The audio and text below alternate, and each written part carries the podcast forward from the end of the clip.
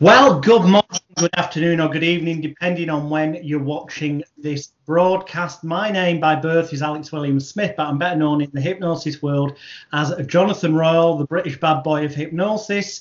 And I'd like to welcome you to this edition of Hypnosis Week, where I'm extremely lucky to be joined by, and they're probably going to kill me because my pronunciation of people's names always gets me into trouble. But the way I'm going to say it probably incorrectly is Violetta and Jurka. They will correct me in a moment, I'm sure, but much easier for me to say they are known under their brand around the world as the English Sisters. So welcome to the show, girls. Oh, wow. Thank you. Thank you so much for having us. Lovely to be here.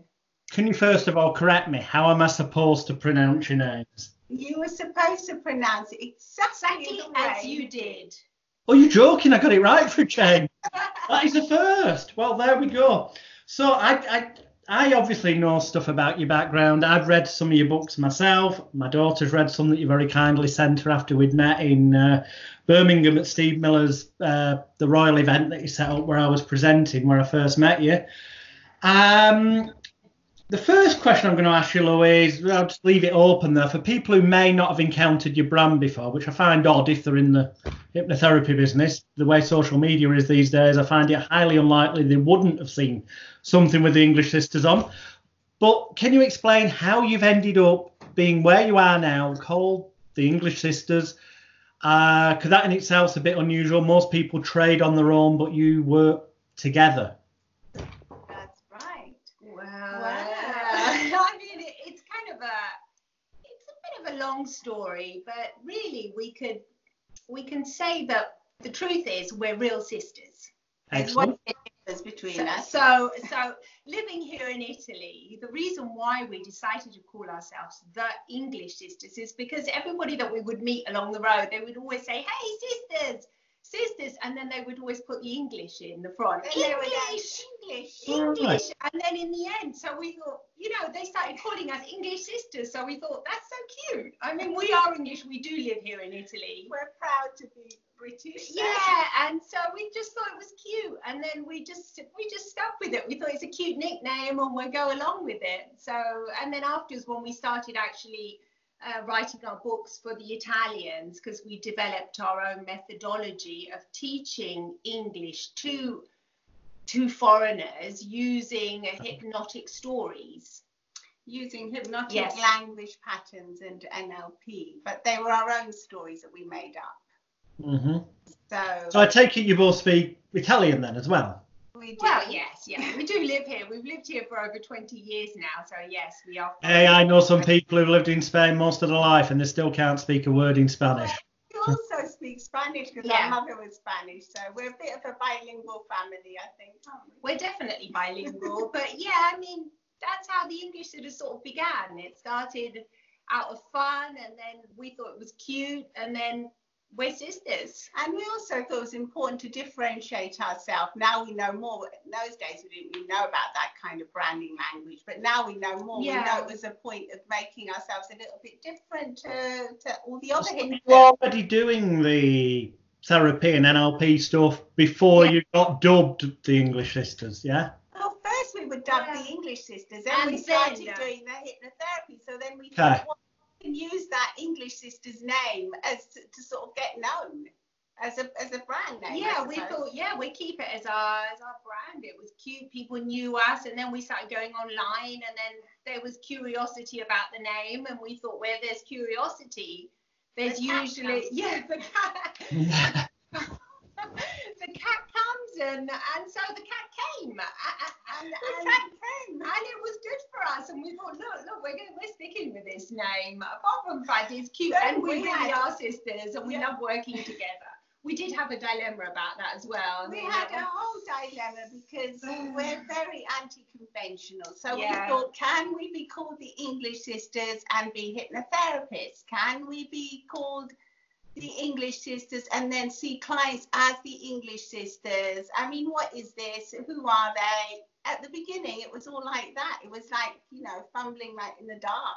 It was the light came until everyone seemed to accept it. They do now. Now it's just like normal, but then it was like weird. was weird. Yeah.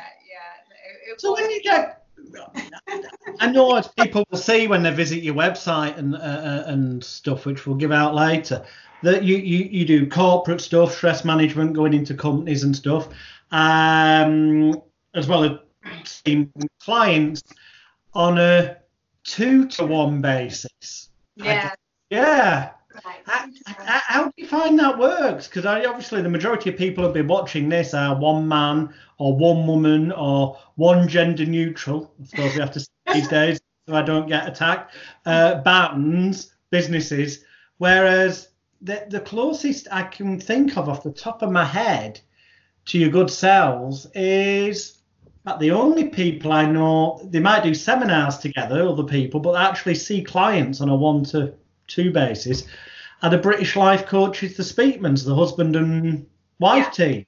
And I know, having worked with them in the past, they said that they found that once they'd worked out sort of signals to nod at each other when one should shut up and the other should speak type thing, they found that having two of them, albeit it sounds a bit like bullying this, but in a positive, constructive manner, two of them gave more kind of power, force and dynamic to the session. Well, I think it's that age-old story, and if there's one dancing, it's only one person dancing, but if there's two dancing, there's two people dancing, and it's a bit of a crowd, then the crowd joins. So I think if there's two of us when we go to see a client, there's already a massive positive intention. There's no way the client's not going to get better. I mean, he sees us, we're both or her, and we're both saying the same thing, maybe in a slightly different way. The crowd is telling you to change. But that's compounded it. Yeah, it's like getting a second opinion, isn't it? That's it. And so they see one, they see two, even though we dress as one, to add to the team and the slight confusion of the whole thing. Well, I noticed that. And all your kind of stuff that you put out, social media and everything. Yeah. 'Cause, I mean, I don't mean this offensively, but you are not identical twins. But at first sight on social media, if you've not met you in person, at first sight capture, it's like before you take a closer look, so you've got the attention at that point, which is the first rule of advertising. Yes. The fact that you do dress like mirror image, like identical twins, it draws the eye. And it's nice to hear you did that purposefully. Yes, it's part of the induction, you know, it really is part of the hypnotic induction that one, there are two, but they can be perceived as one, and the confusion slightly begins there, and then the tones of the voice are similar. The client has to get their head around everything. Yes. That's brilliant. Yes. That's disorientation and confusion. It's bypassing the critical faculty, isn't it? Exactly. We don't even have to do an induction. No. As soon as our client, as soon as we open the door or we say hello on Skype, they're already hypnotised. Yeah. Because they're in a state of focused attention. They're looking at us and wondering. Their problem is to one side as they have to figure out what is going on here. Yes. These are two adult women. Why are they dressed the same? Okay, you know, all this figuring it out. They're professional. People think we're like children. Yes, they do laugh a lot with us. So that's. Well, that's brilliant as well, because as we learn, the childlike state itself is theatre. It is exactly. It's reprogramming. So, for instance, when we were at the airport coming back from London recently. The man, he was so embarrassed in the end because we bought some bracelets. Yeah, and of course they were the same ones. They were exactly the same. And then he said, would you like to put them on? Would you like to wear them? So we said, what, like when we were little, like children? And then he almost went bright red because he was like, were like kind of women that, you know, are adults. And he thought, oh my God. But really, it's because he'd gone back into that. He knew why he was doing it. Automatic regression. Regression and happiness, and he was just in like in a little world of his our hypnotic world. Yeah, that we developed him in, and that often happens when we buy shoes. They always say, "Do you want to wear them?" Then and we say, "Yes, I do." You know. Okay, we'll wear them. Like you know, put them on and wear them. Should we put your other shoes your old shoe, should we put your old shoes away? And you know, we think, okay, this obviously, this is done with our permission, because obviously we allow them to go into that happy state because we think it's fun and it's healthy for them. It's nice to have a childlike view of the world. We love it. We love it. However, when they automatically go in that state in shops, have you ever, I'm not saying abused it, but has it naturally occurred that perhaps they've ended up giving you the cheaper price because they automatically thought you were stupid? Or young, they always want to give us the cheaper price. It's sometimes, and they try desperately to knock, we'll give you this and we'll give you this extra. We often just say, look, it's okay. Thank you very much. You're really kind, but please don't be concerned about this. We do get, but we get it because they giggle and because they have fun, and then they we've given them something. We're giving them because we're really nice to people. The truth is that we're nice people. We love people. So whenever we go, I suppose our aim is when we go around is like to create this like happiness, a bit like a fairy tale world, a bit like a fantasy world where change can happen very quickly and swiftly, and it can happen if you're talking to the barman or we do hypnosis all the time. Yes, we cannot stop doing it. No. Especially when we're together and we're dressed like the English Sisters, we immediately go into that hypnotic trance state. I'm going to pick up on that sentence in there. People who are watching, you can always rewind this video and watch it again when it's out there. But you said, when we're dressed like the English Sisters, that so encompasses, it's like Uri Geller. I've seen him lecture, and he talks about Uri Geller, the brand, like a third person, and that's what you just naturally did then. So I know that you are now the English Sisters, who I am talking to on this interview, and that's the context. Is there times when you're not on camera, just for the curiosity of people at home, not on camera, you're at home, that you become Rilletta and Jutka as opposed to... Yeah. Yes, of course, we know when we're not the English Sisters, and sometimes we say, let's be the English Sisters. We want to be, because for us, the English Sisters represent fun. It's creative. It's that part of our passion, and we're always so happy when we're the English Sisters. It's that it's a childlike state for us, isn't it? It is, and I think it's the best we can ever be when we're being the English Sisters. So sometimes, like, if I'm on my own and I'm being ratty or something, I think I'm not being an English Sister. Get your roots on, get into that mojo, because it just encompasses. It's the best of each of our qualities in this little ball of energy that we create. It doesn't matter what we're doing. We don't have to be filming. We can just be on our own. Yeah, we do everything as all day, except for when we're at home with our husbands and our children. Yeah. But even then, we're still very hypnotic. Yes. I think we haven't separated the two completely. It sounds kind of like what in NLP, for people who are watching it, who've done NLP, they probably relate to it as state management or... Yes. An anchored state to the persona and your outfits and stuff. And I think that's quite an interesting one, in the sense that there's lots of therapists out there who, I think, part of the reason they are not perhaps as successful as they could be, they can be incredibly skilled, but is that they've not necessarily found themselves.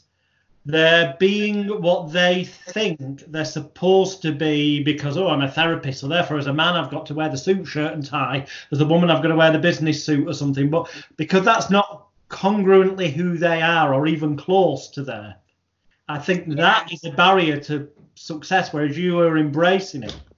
Well, we did. We tried that at first. I mean, we did try and be different. Not to be the English Sisters. We tried, but we tried to model like these other hypnotherapies we knew, and we tried all of that. But really, I mean, what's the point? Really, if not we say, what are the English Sisters? The English Sisters are really us. It's us at our best. Yeah. Mm-hmm. And it just happens that we've called it the English Sisters now because that's the name we came up with. But really, it's us, and so.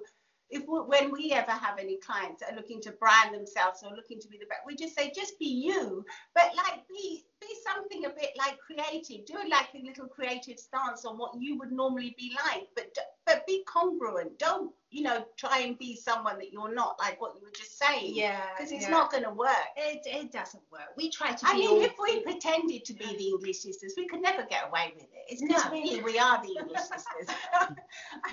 People that wanted, some people around the world say, I'm your English sister, I'm your Italian brother, and I'm your English sister, I'm your this and that. But they encompass the fun aspect and the good things about us, the kindness and everything else that goes with it. But we could never like fake this because it's too much to fake. It's too much to fake and far too much of a hard job. And you can't be fun, would it? Oh, it'd be awful. It'll be awful. It's just too difficult, isn't it? The sad thing is there's a lot of people in the world of celebrity who do fake it. Well, they're the ones that need our help. Yes, because they're the ones that find themselves that they can't live up to it. It's not sustainable because it's not you. No, hence the escapism to drugs, alcohol, and all manner of things. Yeah, forms of evasion to get away from what they're trying to be. But if you are who you are and what you're supposed to be, I don't even know. Supposed to be is the right word. We evade into being the English Sisters. Yeah, we're not. We're in a bad mood. We say let's go as the English Sisters. If we have sometimes we think we're a bit crazy, you know, because we take it to quite, you know, like even going to hospital for a visit, for example, we will go as the English Sisters. Right. And all the doctors and the medical, they'll be so surprised to see, but there's a reason for this, isn't there? Because it helps us, because it's useful for us to be the English Sisters. So yes, you can say we go as well. We cheer people. We cheer them. People like it. They love it. They call us in to see patients, whether it's for our stuff or for somebody else. Definitely, yeah. I think secretly a lot of them probably, maybe you said before it pushes that childlike button, but I think secretly a lot of them are like, probably envious that they wish they could have the confidence to just not care. I suppose it is a form of rebellion, actually. It is, yeah. It's like a form of not caring what other people think. Just say, I'm just going to do this, I'm going to be this. And you have to, you have to ignore it or accept it, but it doesn't really matter. This is what we want to do, you see. Whenever we think about what should we do next, if we're going to do videos or... we always think, do we want to do it? Is it going to be fun? Is it going to be enjoyable? Is it going to give sometimes it's not that fun and it's hard work, but if we think it's going to help people, you know, we'll do it. But the overall general 80% has to be nice stuff that we like doing because it's our lives. And I think that's a message for everyone, isn't it? Well, I think so. Yeah, definitely. You've got one life to live. So obviously you do stuff you enjoy, which I think is a very important message for people watching. It's like John Paul Getty, I believe, said, find what you enjoy doing most, then find somebody to pay you for it, and you'll never work another day in your life. Yeah, that's it. So that is kind of, I know, going to be the answer to this question. Essentially, it's that you enjoy doing it. It's something you like. I've seen other therapists who you go to their website and they do therapy, and they may also be, well, actually not so much therapy. Well, I have seen a therapist who then puts themselves into trance, or at least this is their marketing. I've no reason to disbelieve them. And then when they're in trance, they find they can do really good paintings and stuff. And they sell those paintings on the website as well. But it's not quite like that, what you're doing. I know it's on your website. You also sell vintage luxury lighting and crystal chandeliers on the same website as your therapy services, which some people in marketing would say is a bit batshit crazy and really doesn't happen. I look at it and think, well, because you are that brand, the English Sisters, and this is what you do, that it makes sense. What tell us a bit about how that came about. Well, that came about from a passion. We do live in Italy, and we live in the country where they produce hand-blown glass, such as Murano, and all these beautiful pieces of art. And we became passionate about it. My husband is also passionate about that. So maybe that, you know, kind of started it. And then we thought, why not? Why don't we start selling this stuff? We thought, can we do it? It's against all the advice in the world that everyone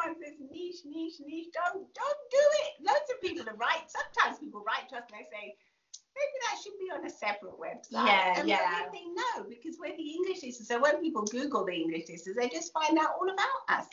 And when we're selling a luxury light to the USA, to our celebrity clients over there, because we've got beautiful people that buy lovely lights. We've got lots of celebrities who buy our lights. And they think, who the hell are the English Sisters? But they just Google us, or they come on Instagram and they see that we're really nice people because we're hypnotherapists and we help people. So that's that.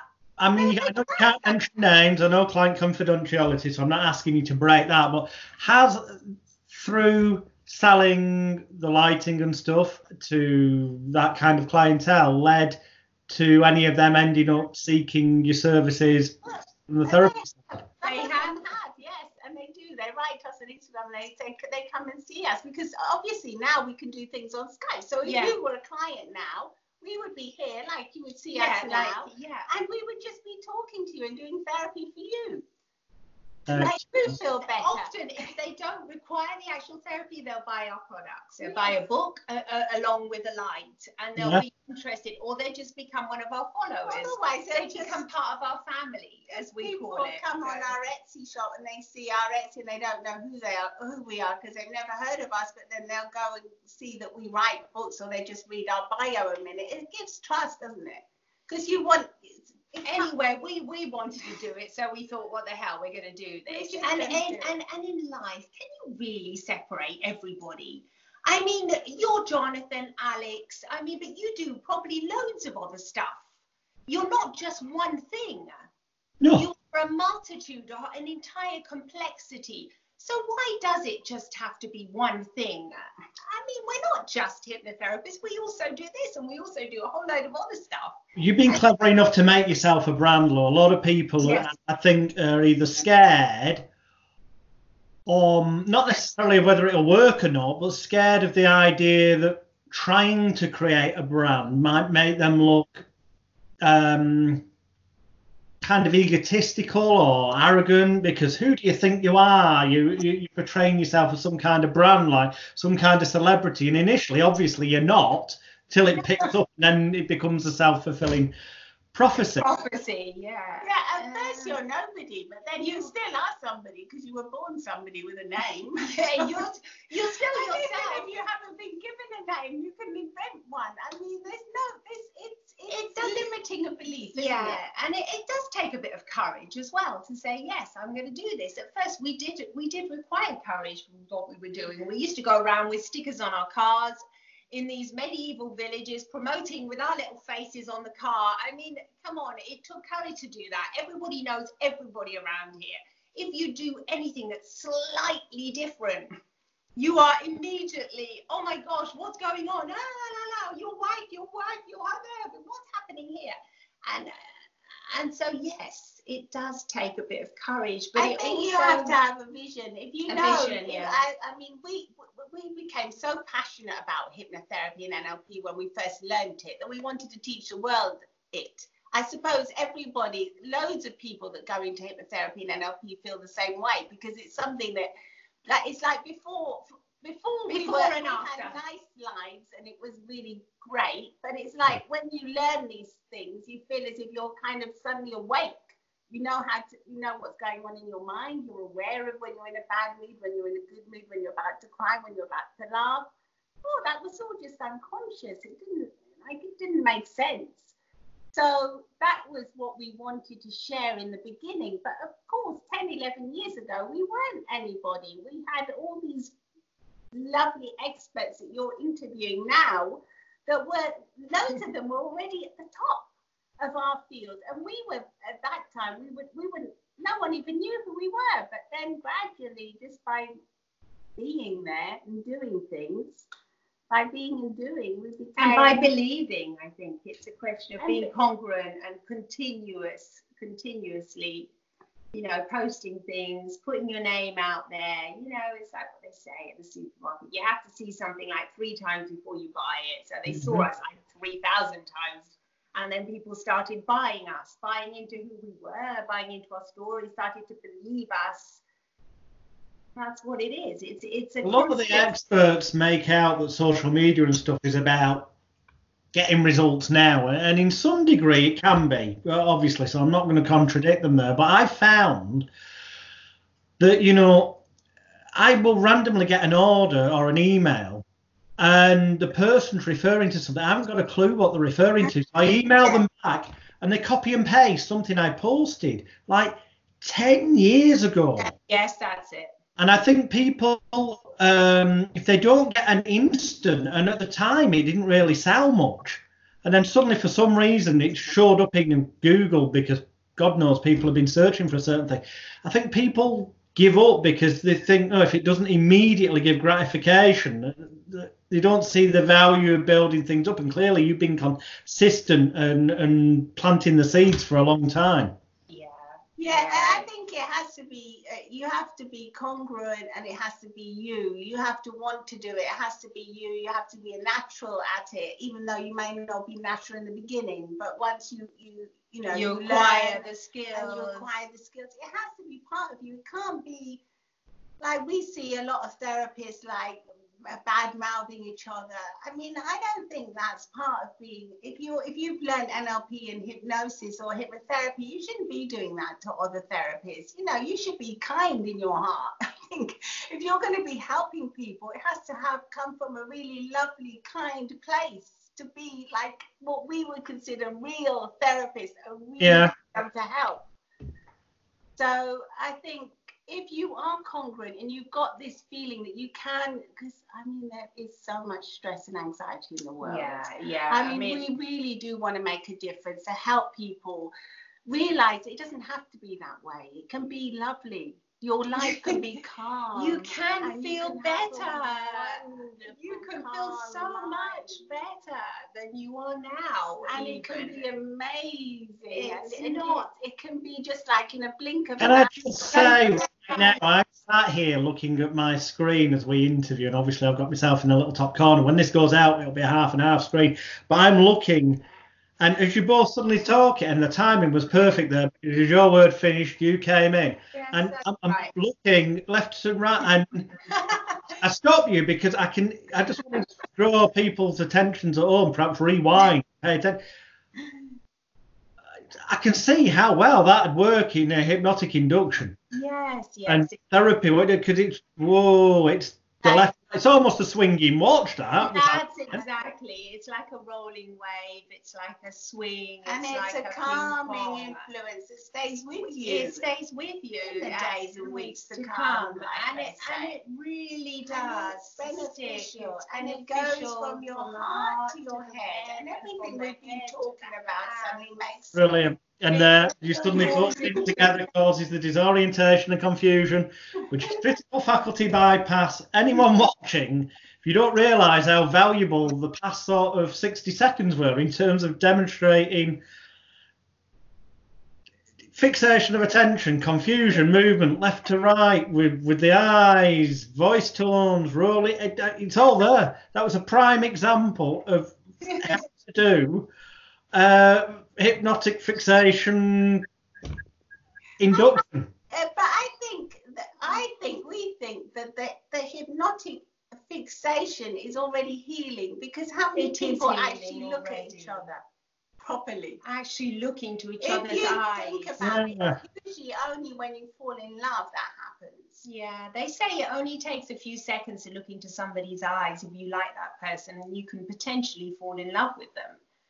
So when you do use the hypnotic fixation, it can be a deep sense of connection, a deep sense of love. And that sense of connection, especially for people that feel deprived of love, like we know you teach about a lot, just knowing that someone has their full attention on you and is willing to be there to make you feel better and to help you heal in whatever problem you have, that's practically already. That's massive, yeah. Yes, it's massive. Because how many times do people go to someone and they think, even when you go to your own doctor, you think they're not really listening to me? No, yeah, that is a shame. So I think that's all. I just think that kind of hypnosis just kind of happens all by itself, and then the healing just takes place, because when we see clients, we don't have to do that. No, we don't. The fear of me almost sounding what I refer to at seminars as winky wanky,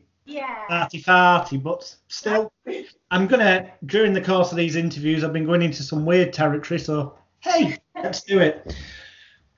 Saying about the eyes, how you can fall in love in a split second, and there's that saying, isn't there, that the eyes are the window to the soul. Exactly. Now, yes. If we take the soul in metaphysical terms as meaning a form of energy, yes, and therefore vibration, yes, can I just got a sense from what you were just saying there before that almost that you are working on what energy healers, the kind of areas I sometimes refer to as winky wanky arty farty, just mainly because of the way they explain it, but working on the connecting the vibrational energy level. Well, it's like as if people, it's like what I said, when we see people, they immediately tell us all about their families or their things. It's just like there's an immediate what would you say, rapport, immediate understanding. I know you, we know each other. It's really because we're really there for that person. When we're talking to someone, we really are talking to them. We really are listening. We're fully engaged and really curious and interested in them. So genuinely, and that comes across. And the lack of distraction and the complete focus of attention is what gets them. It's what heals them. That is true. We didn't really used to believe in all this arty thing. Energy before, we didn't even know it existed. No. But if you think about it, it's just how can it not? Of course. I mean, look at the cats and the dogs. Yeah. If you're next to somebody that's really tense, you're going to feel tense. It's just a state of. If you're next to a lovely, smiley, lovely, calm person, even if you are tense at the beginning, you're going to start relaxing and getting into a good mood. It rubs off. Come on, it just rubs off. So if that's what you call energy, then I mean, humans are supposed to interact. We're supposed to see each other, look at each other, listen to each other properly. We're supposed to trance out, all the time, all throughout the day. And this is a natural state of trancing out. I mean, if you think of us years and years ago when we were all primitive, we would just be trancing out loads of times, looking at the trees and the open crackling fire. Everyone was just staring into the fire and going into their lovely little trances. I mean, we still do that nowadays when we watch Netflix and we trance out other ways. But, trancing out in each other's distraction. There is more distraction. If you're looking at the fire, it's more like a meditative. Well, obviously there's not that much of a story behind the fire, is there? Except for the crackling presence of the fire. Whereas if you're watching television, you're going into a different state. Into their agenda, whatever they're trying to give you. If you're watching a horror, you're going to a horror movie. If you're watching a love story, you're still fully engaged. Yes, but in the fire, you just go into the fire. Exactly, yeah, that's what I was thinking about this morning. In the fire, you go into the fire. You watch the flames, you look at it, you can smell it. It's a presence. It's being in the present moment, which is so trancy, I think. And that's where we bring them back, our eyes into the present. All the time distortion, you don't know how long being there, it all occurs in those moments. It's all magical. I noticed from what you were doing, I kept quiet on purpose then for a bit, but amongst that, suddenly you went into what I would call descriptive language. So you're kind of describing the one thing, but between you in different ways. So I suppose in NLP, it relates to what they call the VACOG thing, visual, auditory, kinesthetic, olfactory, gustatory. Why the frigging hell they have to use language? Taste, smell, see, feel, and hear things. And I think this is something you clearly just naturally do now. We don't even have to think about it, and it's clear in your books that I've looked at, especially the kids' ones, although obviously there is Entrancing Tales for Change. And incidentally, if you go on Amazon, guys and girls watching, and just tap in The English Sisters, all the books will come up. Or easier, go to the website, which we'll obviously plug properly later, and will be, as you're watching this video, the link will be underneath it, so it'll be dead easy to click onto. But descriptive language, triggering the... because people have different sensory representational systems, allegedly. But what it got me thinking then as I was observing you, and what we said before about energy, is it real or not, which clearly it is. My reasoning for in the past having kind of been flippant, saying arty-farty, winky-wanky, because some of the tree-huggy types, as I would say, so that they feel they're doing something special, will come up with all these paranormal, supernatural, new agey sounding ways of describing things that would be far more acceptable, frankly, to me, and I'm sure a lot of people, if they were just described the way you did earlier about, look at the animals, look at, you can meet someone and take an instant dislike to them, or you can instantly like them. Yeah. You know, and it's the same with hypnotherapy training and NLP. I think there's a lot of people, they want to feel a sense of importance by, I know these fancy words and terminologies, rather than simplifying it.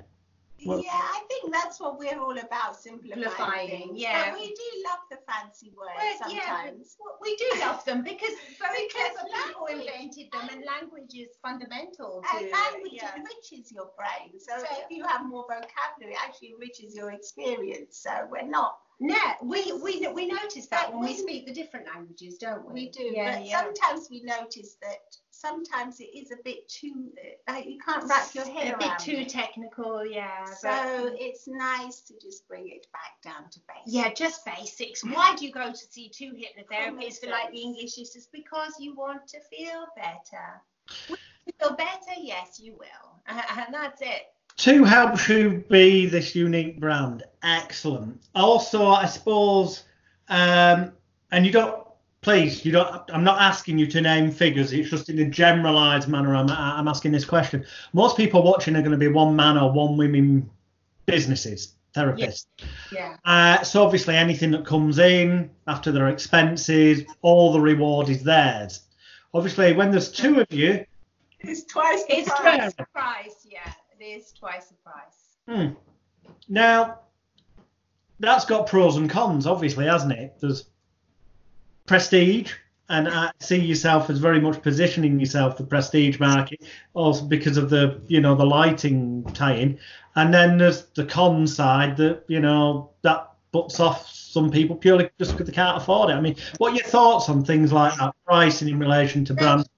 And the people that can't afford it, obviously we sympathise with them, but we do so much free material, so they're all our YouTube videos, everything, Instagram, there's loads of stuff they can get. When they do write to us and they say we can't afford it, we say we totally appreciate where you're coming from. Please go and get this free and all this free stuff. Free videos. Yeah, we do special videos all the time. Yeah.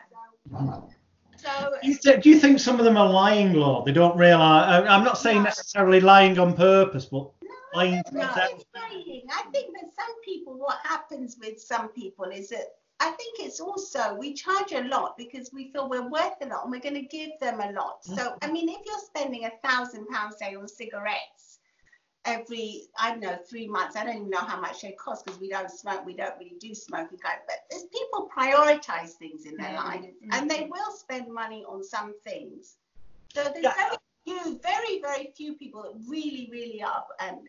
And isn't it a shame? Because some people will like, they go, oh, I can't afford your fee to, you know, cure my phobia. That means that then I'd be able to fly, so I could go overseas and accept the promotion and earn me more money because I've got no spare money apparently, and yet they'll be spending out, you know, they'll be getting the sports channel and the film channel, and they're spending out a ton of money on that, and then they've just bought the latest iPhone for 800 quid. Or they'll go on a night out. I mean, there's priorities and there's things. So if they're really desperate, and we've never turned anyone away. If anyone ever writes to us, we always answer them in our ways. Yeah. So, and sometimes we do pro bono as well. But for the rest of the normal people, they can afford it in the end, because they, instead of maybe, you know, it might cost like what, 3 or 4 hypnotherapy sessions, you'll pay for one, but we're going to give added value in that one session, and they always feel better and get better. They never get away without getting better. They cannot not get better. That's what we tell them at the very beginning. So there is no other way of doing this except for getting better. They're paying a lot as well, so they think I will definitely want to get better, as you well know, and they want to keep a little bit of their problem, and we let them keep it if they want it. So if they want it, they can feel better in other ways. Absolutely. And their life does take off afterwards. So you've got me convinced. I've been in this business for 30 years. Therapy, and you know that you were at the Royal event in Birmingham. You know that I talk in terms of it being placebo, triggers and attitude, and you've got to totally believe, so you transmit that intent to the client.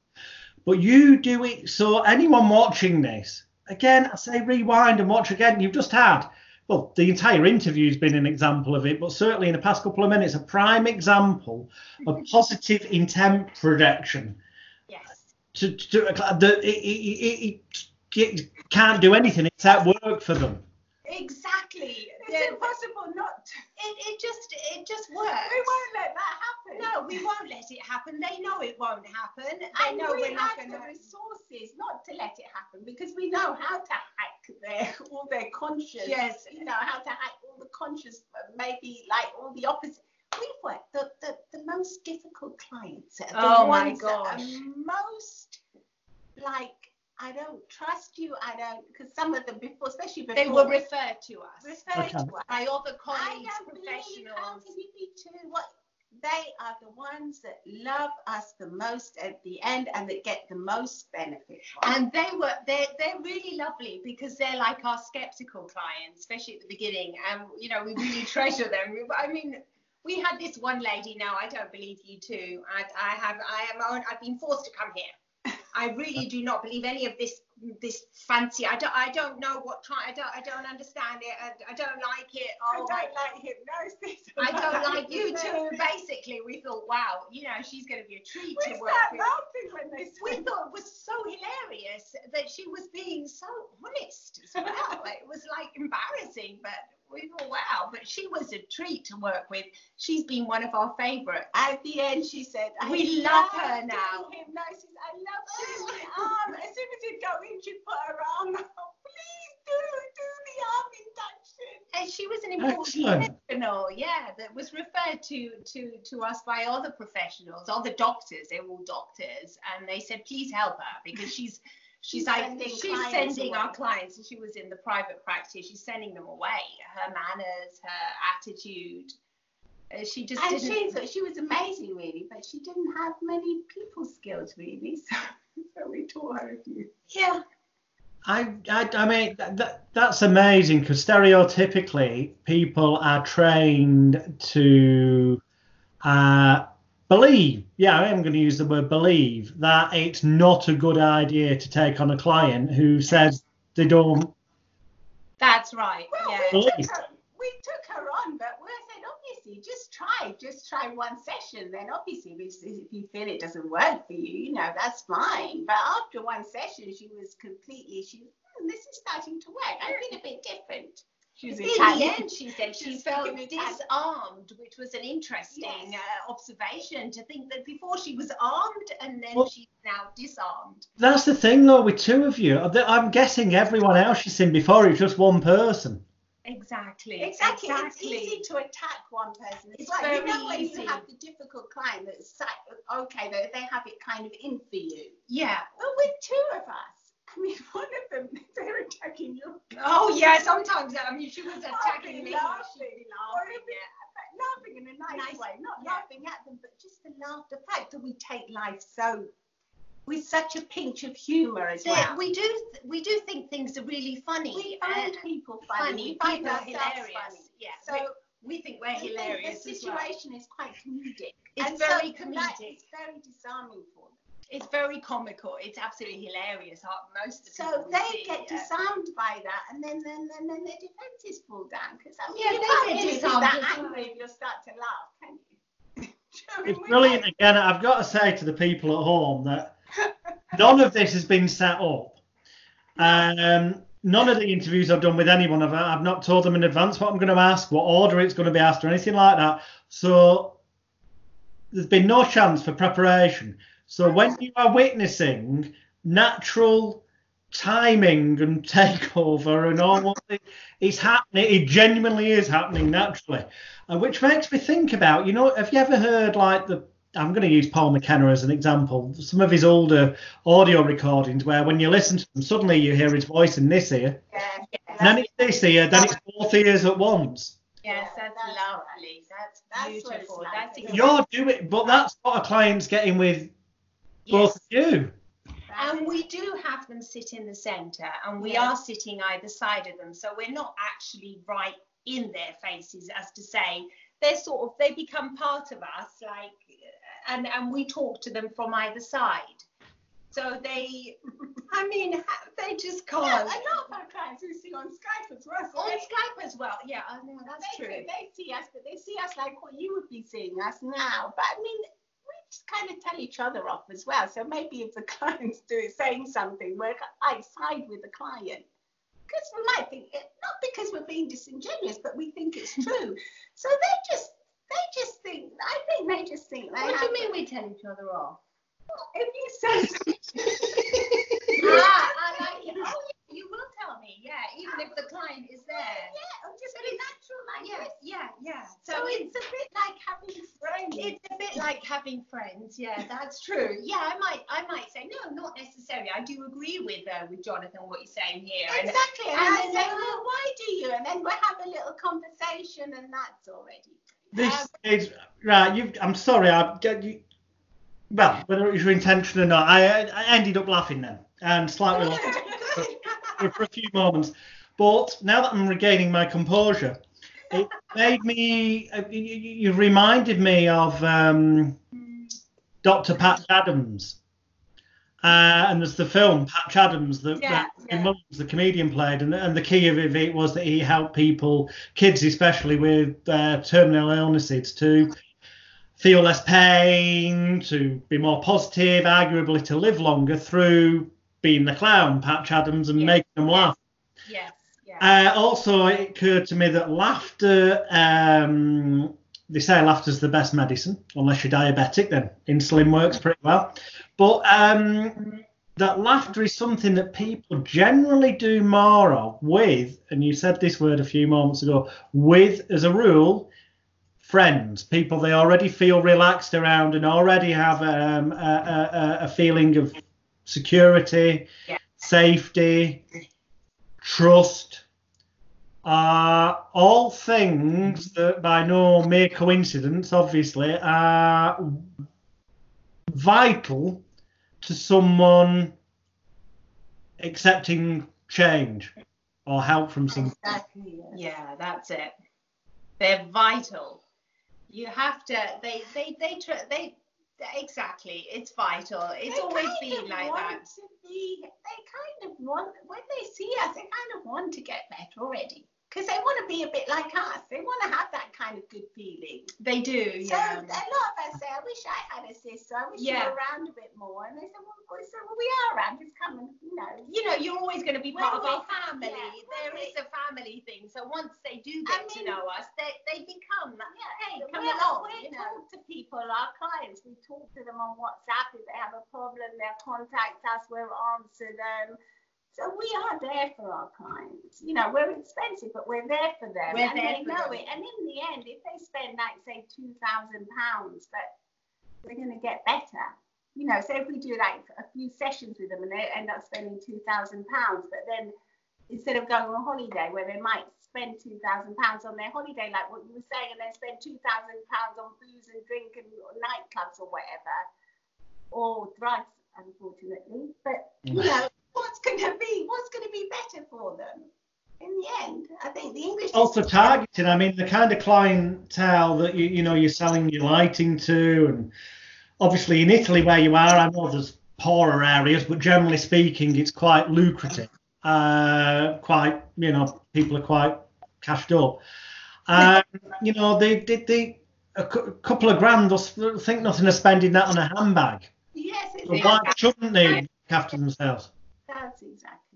That's exactly it. Yeah. And you know, people watching, you probably think about, I'm not in Italy. I haven't got these types of people. But that's fine. Then you can just come and talk to us on Facebook or on Instagram, and just, you know, join our family, because we want to be, I mean, our aim is like to do more Instagram TV, you know. That's what we're going to be doing, aren't we? Yeah. We have been talking with True. TV media, all this kind of thing, so that we can get the kind of the word out there more, because we do realise that not everyone's got all the cash. Or maybe not everyone's ready to spend it either. But even if they're not ready to spend it, there are resources out there which they can listen to for free. And they can see us that we're hypnotherapists. We'd like to think we're giving other hypnotherapists a good name, because if they see us, they say, oh, well, I can't afford to go to the English Sisters, but there's one, there's a hypnotherapist, Julie, down the road. Yeah. Go to, and she's only 50 quid and I can go to her and I can afford her, and I know that hypnotherapy is good now. It's a good thing that's going to make me feel better. Yes, yeah, let's break down these, if there's no, I agree, it's good for everyone. The more people on all different levels, so to speak, in the industry, rather than it being this massive envious thing. There's so many egos out there, or you know, the people that are very egoistic, is really because they kind of need help themselves. They do. They need help. Very insecure in the end. Yeah. I think. Because otherwise there's no need to be, because the more the word gets out about hypnotherapy and how amazing it is, the more people are going to benefit from it, and people really do need to benefit. And there's not enough hypnotherapists out there. I don't care if they say there's loads of them in Britain. There's still going to be more other professionals and hypnotherapists. It's never going to be enough, really. Couldn't agree more. It comes down to actually making people aware of how you can help them in a manner where they want the help from you. Yeah. And it shouldn't really matter how many. And hypnotherapy, it's good for everybody. You don't have to limit hypnotherapy just to therapy. You could be a hypnotherapist and start your own gym and use all your hypnotherapy skills in the gym. That'd be wonderful. Or you could be a teacher and be a teacher. Yeah. Use your hypnotherapy skills. So just get the word out about how amazing this is. How amazing it is to access, you know, this part of your mind, and not many of us know how to access anymore. Like what you said before, you know how to access it when you're a child, and afterwards you forget. I don't know why you forget, but because you do. It's not taught, and we're taught. It's because it's not. That's right. Yeah, and we're constantly being bombarded with the what's it called, the adrenaline hit of the iPhones and the TV and other people's agenda. How many people have really just got it? Like, say now we live here in the mountains. If we just wanted to lock ourselves up here for a week and not go out and just like meditate or just do our own thing and have that kind of pajama days, we could do that. But how many people actually do that? How many people actually take the time to actually not do anything and just allow their mind? Well, I'm not talking about a whole week. What about for 1 hour? 1 hour seems like massive. Taking you to the extreme, and a few minutes will seem like nothing. Yeah, a few minutes to people. Yeah, what about just taking a few minutes to look at that tree? Or, you know, if you want to talk about trees. I mean, it's just to go into a little trance. When we go to work, we've got things in our ears. When we go, things on our phones. I love technology. We love technology. Crazy about it. Mad about it. It's amazing. It's magic. It's magical. It's like having a magic wand, but appreciate the magic wand and allow the magic to be white magic and not black magic. Exactly. So keep away all those stories that are going to make you stressed. If there's nothing, our policy, there's nothing you can do about it, ignore it. Ignore it. If you can do something about it, deal with it. But if you can't, other people's agenda, other people's politics, other people's gossip, how much gossip is, leave it alone. And you will come home to your own mind, to feeling better now, quickly. Exactly. That's exactly it. Leave it alone, and you will come home. Because that has to come back home. And each and every one of you know what we're saying by saying this. You will come home. You will indeed come home, because your home is your mind and your body. Your mind has to be decorated in a comfortable way, because it's your home. So you have to come home. Yeah, go out and come back home. Come back home every now and again. Experience how wonderful your home can be. And your home will go everywhere with you.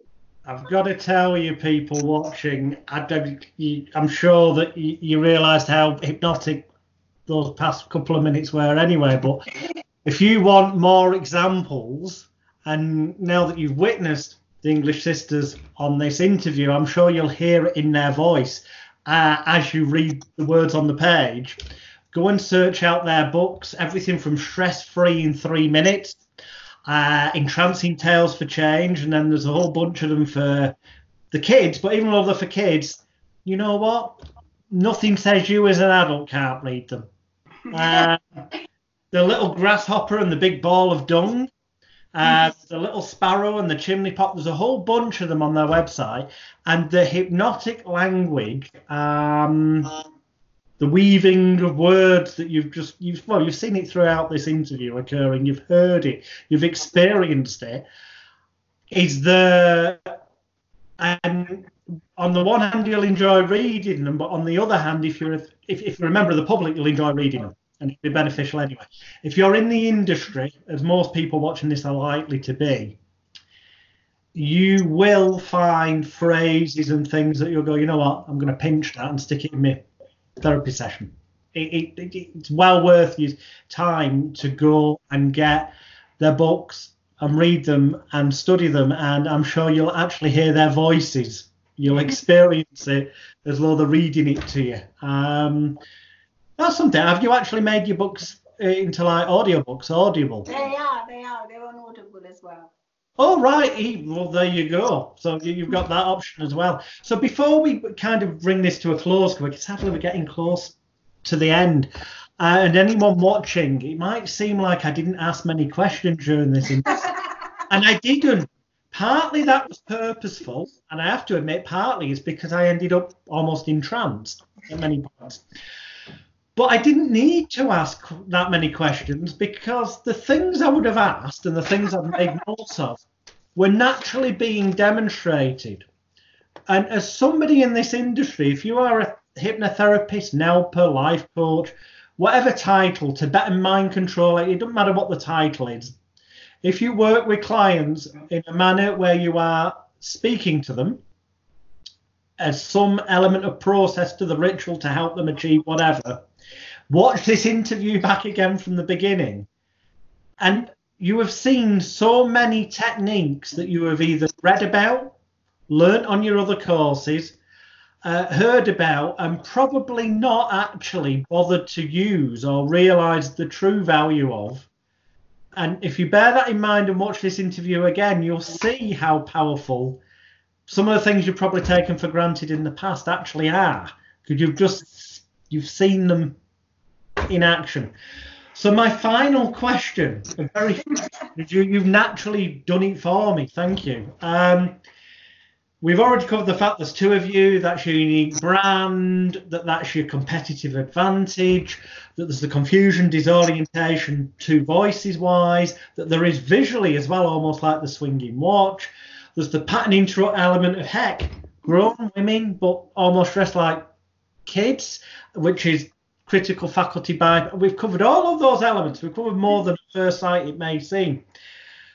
We've covered the fact you use all this conversational language, the Ericksonian type language, the voice tones. I mean, there's so much actually you've demonstrated in the past 60 minutes. It's amazing. What are your go-to, this is my final question, what are your main go-to techniques, the ones you value most in terms of strategies to help?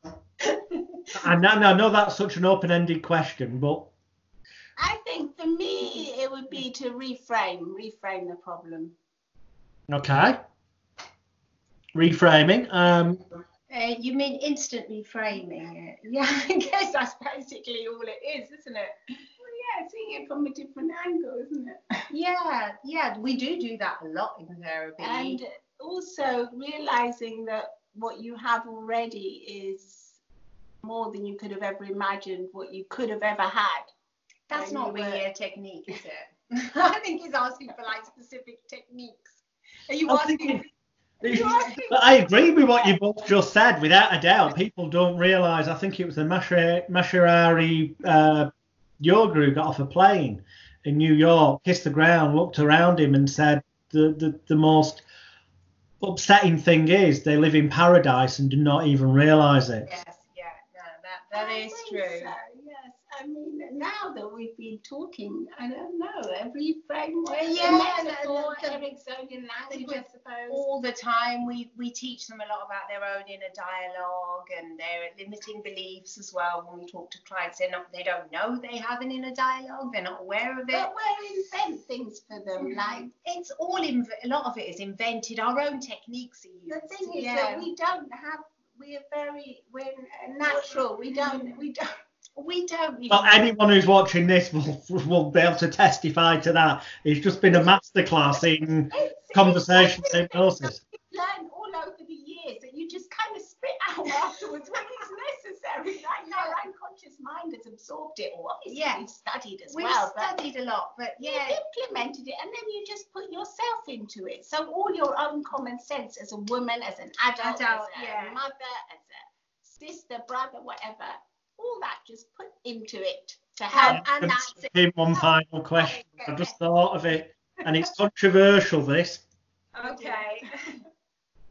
And I personally have my. I'm going to write down on a piece of paper here my answer to this question, so that I cannot alter it. And I'm going to fold it in half and then lift it up so it's on camera view, so it can't be switched. I will open this piece of paper in a minute after you've answered, I promise.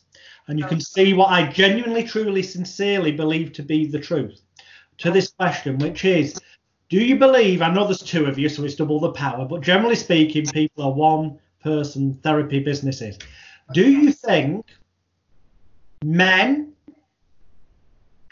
by men, I'm anyone who takes offence at this, can't be me, okay? By men, I am categorically going to mean straight men. Okay?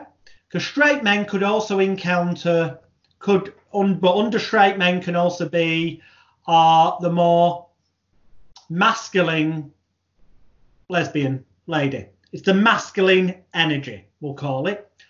Over here, we've got the feminine energy, so that could be the gay man, or it could be the female. And there's all different genders, so to try not to offend people watching this, I'm going to categorise it as masculine energy, feminine energy, but in my terms, male or female, which make the better therapists, in your honest opinion? I think equal. I think there's equally good male therapists as there are female. I believe it. You know, it's like that saying, when the student's ready, the master will arrive. It doesn't matter what the master is and whatever form he's in. I mean, he could be in the form of a horse or a dog. It's going to teach that person something. It's the right person for them, right thing, whatever. I don't think it makes that much difference. Okay, I'll phrase it more esoterically then.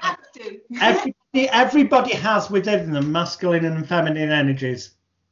Okay, yeah. Whether male or female. Everyone has, it's like the yin and yang. Of those, which do you think is the most, and this is in the spiritual, metaphysical sense, do you think the masculine or the feminine energies are more healing? Energy, it's the mother, isn't it? Yeah, the mother's touch. Just to mama. La mama. I bought woman, so you know, female. The female energy, I believe, is, and I think a lot of. But I can honestly say some of our greatest teachers have been men, and we have been healed by them. So I don't really. I think. Oh, clearly, I'm not slagging men off because I'm sat here and I run courses, but I just think there's a lot of people out there, both male and female, who perhaps get caught in a trap of thinking they have to kind of either be the very strict kind of masculine figure and not allow any more feminine traits. Yeah. I think men should embrace the female, the more feminine energy, if you want to call it. Totally agree. And the same for women as well. Yeah. We have to embrace I think we all complement each other, whatever race, gender, whatever, whoever we are, we all complement and make this lovely tapestry. And I think some people... It's impossible to... It cannot come apart. It's like those beautiful rugs, those rugs. I mean, they're gorgeous. The ones that they weave by hand. You can't. Because where do the men come from? They come from the woman. And then they spend the rest of their life trying to get back in. Without the woman, there wouldn't be. I mean, without the man, there wouldn't be a woman. So we're like interwoven, aren't we? Yeah, I know. And then anything in between, whatever. Sexuality, whatever, that makes no difference. We're all humans. And what are humans? Humans are nature. Nature itself. They are beings, and they are you have to be. We are nature. That's the end of it. We've gone back to the trees. and you know what? That is a brilliant point, Fia, because nature. Yeah. We're nature, we're natural. Everybody thinks you have to go out in nature and be in nature. I mean, look, you don't even have to bother. You are nature. Just look at yourself and think. Yeah. Just think you are nature. You go home. You go home. Yeah, go home. Go back to yourself, and that's it. Look at. I mean, we're growing like the trees. Our fingernails grow. Everything grows. It's amazing. We live in these wonderful, strange bodies. What I think if we had to say, it's all hilarious. Unique about us is that we are very down to earth in a comedic way. Yeah, so it's very funny, isn't it? So what we see is funny. How we see life, and I think how we see life is maybe what's really needed to make you feel good, to make you feel better. And you don't have to be anything. You don't have to be a brown. You don't have to do anything. You just have to be yourself and smile. If you smile, even if you're feeling down and you smile, you're going to feel better. I could not agree more, and I'm sure that every person, male, female, whatever age, who watches this interview will feel better now than they did 66 minutes ago. Slightly over the hour, but they're roughly an hour. So I'm going to bring it to a close there. Thank you so much for... I know I'm going to say thanks for sharing that technique, but I can sum it up with one sentence here. Thank you for being you. That is what's been educational, and there's so much power and so much to be learned from that. And if for some reason you sat at home and you're thinking, I didn't ask many questions, didn't share many techniques, then you've missed the point entirely on this interview, and you need to watch it again, because there was more techniques took place in the past hour than there has been in some of the other interviews. Of that I can assure you. So go watch, observe and learn. Thank you so much. Could you please tell everyone where they can find out more about you, where they can find your books, if they particularly want a crystal chandelier or a luxury light, where they can find that? Just come and see us on Google, Facebook, and come and say hello. And we'd also like to take the opportunity to say thank you to you too, Alex and Jonathan, because you are very special. A very special person. You know, you've been in this field for so long, and you've had a lot of stick and everything, but you are a lovely, kind, genuine, real therapist and professional. So thank you. Thank you. Thank you very much indeed. It's been an absolute pleasure. Guys and girls, they didn't even give you the website address, and you know what? They don't need to, because if you put the English Sisters in Google, they are so well instantly found that you will find their website that easily. But there again, it'll be right underneath this video as well to click on when it goes live. Thank you very much indeed. Join us next week for another edition of Hypnosis Week.